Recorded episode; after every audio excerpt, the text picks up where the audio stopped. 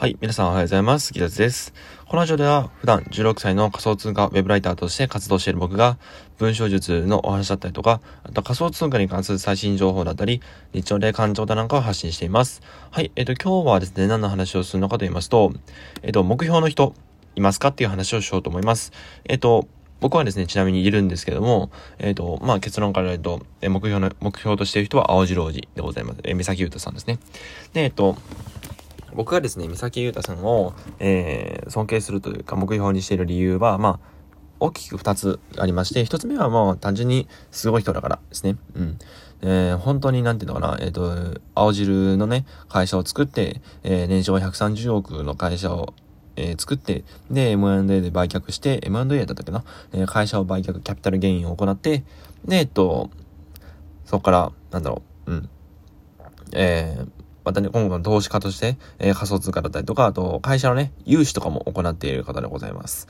もう、めちゃめちゃお金持っててね、えー、っと、確か前なんかドバイで、あの、2時間、ドバイモールっていうところめっちゃでかいところあるんですけど、そこでですね、あの、2時間お買い物、買い物した結果2000万円買ったっていうね、まあそういう動画も残ってるんで、まあ、でよかったら見てみてください。えっと、その動画でですね、まあその動画もそうですし、あと他にもね、えー、あの、YouTube のショート動画で、えっ、ー、と、セクシー女優の、え、誰だっけ？えっ、ー、と、アスカキララさんか。アスカキララさんと、なんか、えっ、ー、と、アスカキララさんが、えっ、と、お金貸してって言って、あの、2000万円ぐらい貸してほしいなとかって言ったら、あ、じゃああげるよ、みたいな。で、あの、ドッキリでしたって、えー、アスカキララさんが言った時には、まあ、青白ジを振り込んでたみたいな。まあ、そういう、あの、伝説、伝説というか、まあ、そういうね、え一面もあって、まあ、とにかくお金持ってる人。うん。で、その、ね、お金持ってて、なんか偉そうじゃないって思うかもしれないんですけど、本当に謙虚なんですよね。謙虚だし、あの、配信とかもしてね、配信とかでズバズバ厳しいことも言うし、うん。だからね、えっと、なんていうの、その甘やかさがない、甘え、甘えがないというか、うん。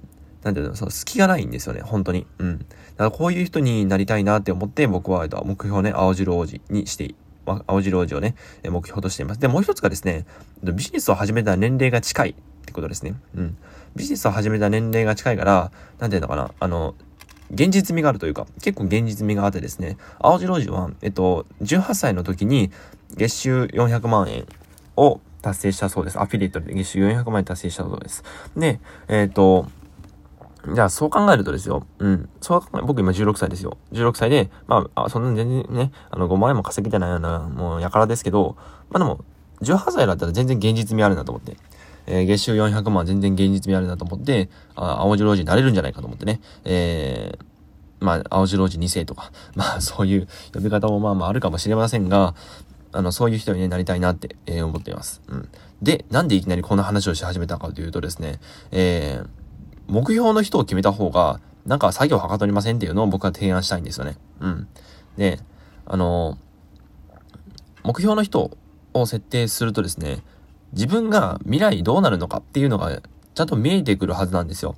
例えば、誰か野球選手とかね、えー、なんかプロ野球選手とか、めちゃめちゃすごい人、柳田悠岐選手とか、あと、イチロー選手とか、えー、ゴジラ、松井選手とか、えー、他にも誰だろうな、まあいろいろ、えっと、選手名は上がりますが、そういう人たちを目標にして皆さん頑張るわけですよね。こういう人になりたいとか、ピッチャーだったら、えー、誰だろうな。えー、松坂さんみたいになりたいとか、うんと、他はなんだろう、今の日本のエースの千賀さんになりたいとか、まあそういう目標があるわけですよね。うん。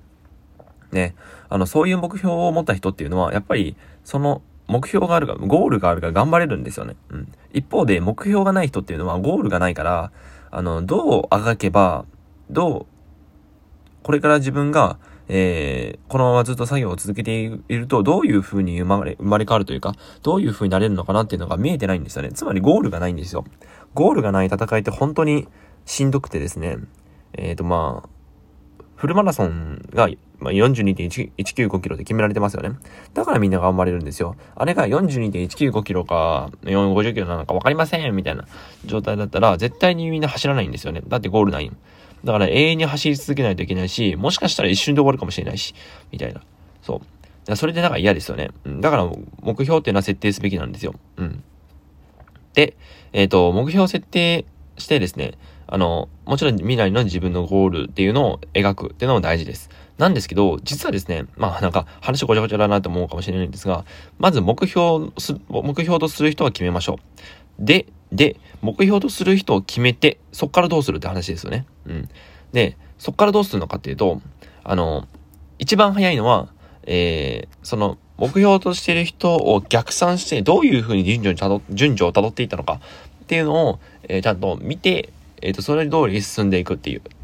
うん。これが一番早いんじゃないかなと思いますね。つまり、ゴールの、ゴールを設定して逆算ですよね。その逆算をしていって、えっ、ー、と、逆算をしていって、えー、自分が今今何をやるべきなのかっていうのを明確にしていく。